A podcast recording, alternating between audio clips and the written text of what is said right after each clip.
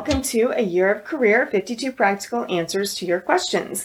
I'm Erin Wolfram. I own and operate Career Advantage and Career Advantage Golf, where I help people feel more confident and prepared throughout their job search by helping with things like resumes, cover letters, LinkedIn profiles, mock interviews, really anything job search related.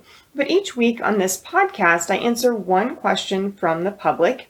And this week's question is How do I get back into the workforce after being out for a while?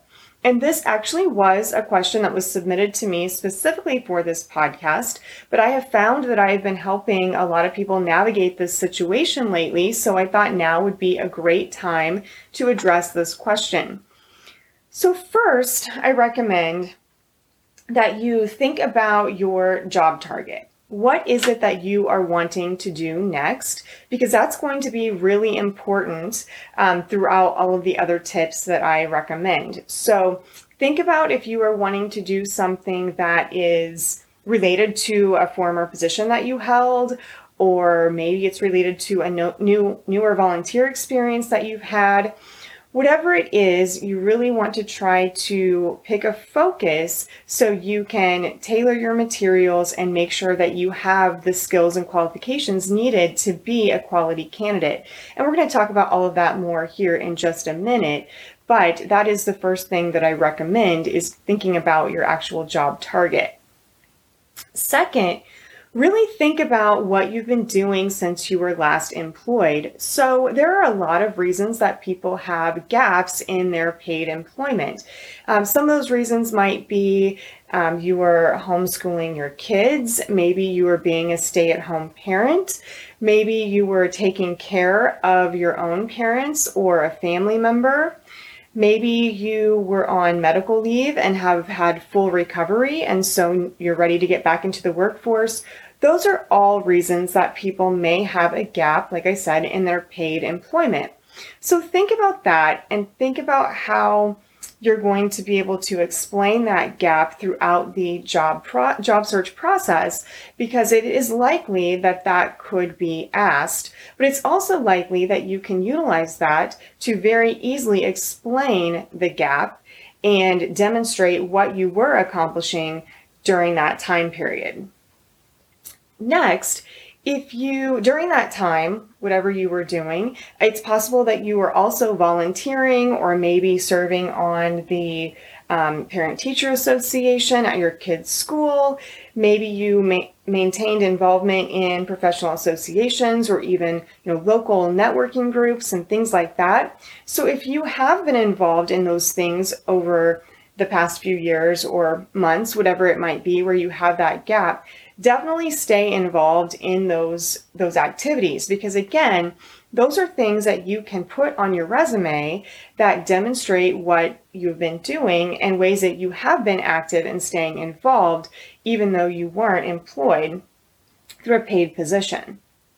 The other thing that you can think about is if you haven't been that involved in a volunteer activity or a professional association or local networking groups, things like that, now is the time to start getting involved as you are looking to enter the workforce.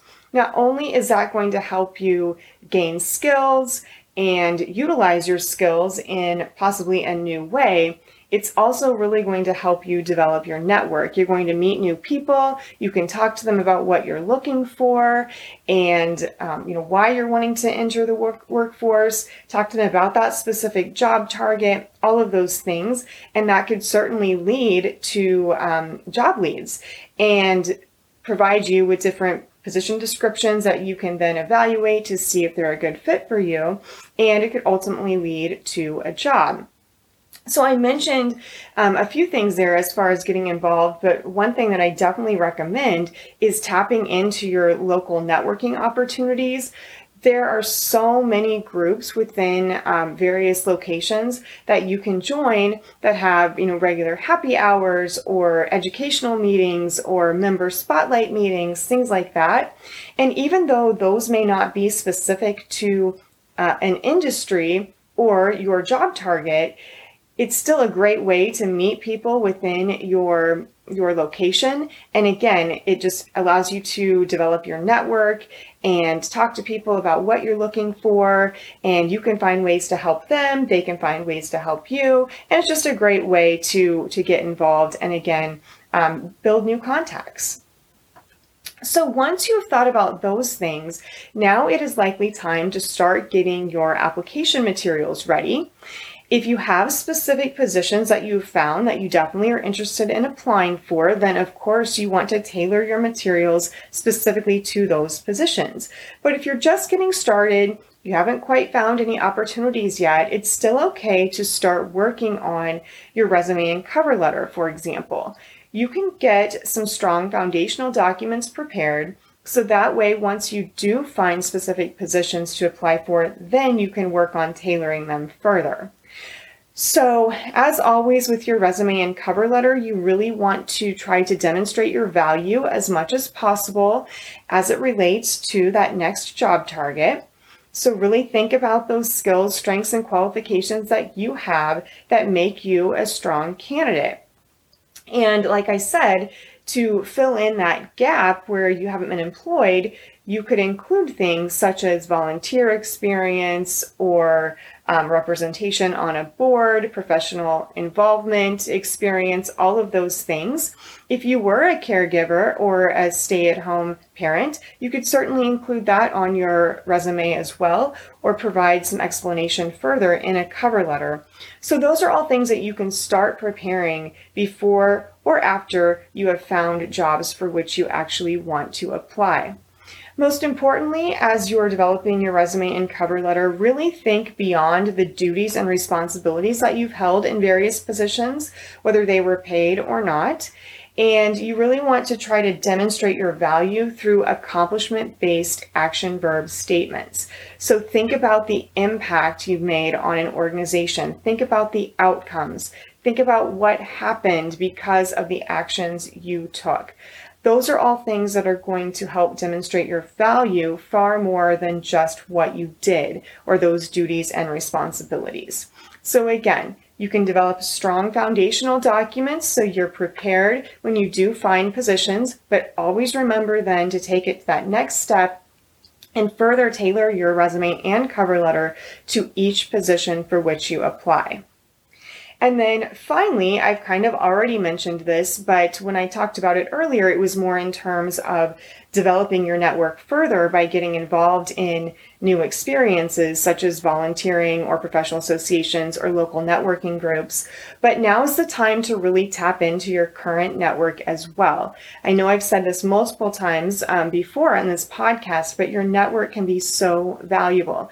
You just never know who within your your network is going to know about a great job opportunity and they can help you potentially get your foot in the door because they have that connection with you.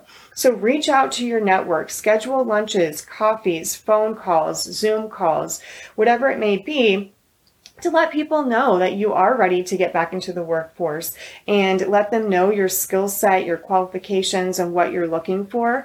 And also, as always, be prepared to listen to what they are doing and how you can help them because networking is not just, um, you know, taking from someone else, it's giving to others as well. So make sure that you are willing to give as much as you get, if not more, throughout this networking process.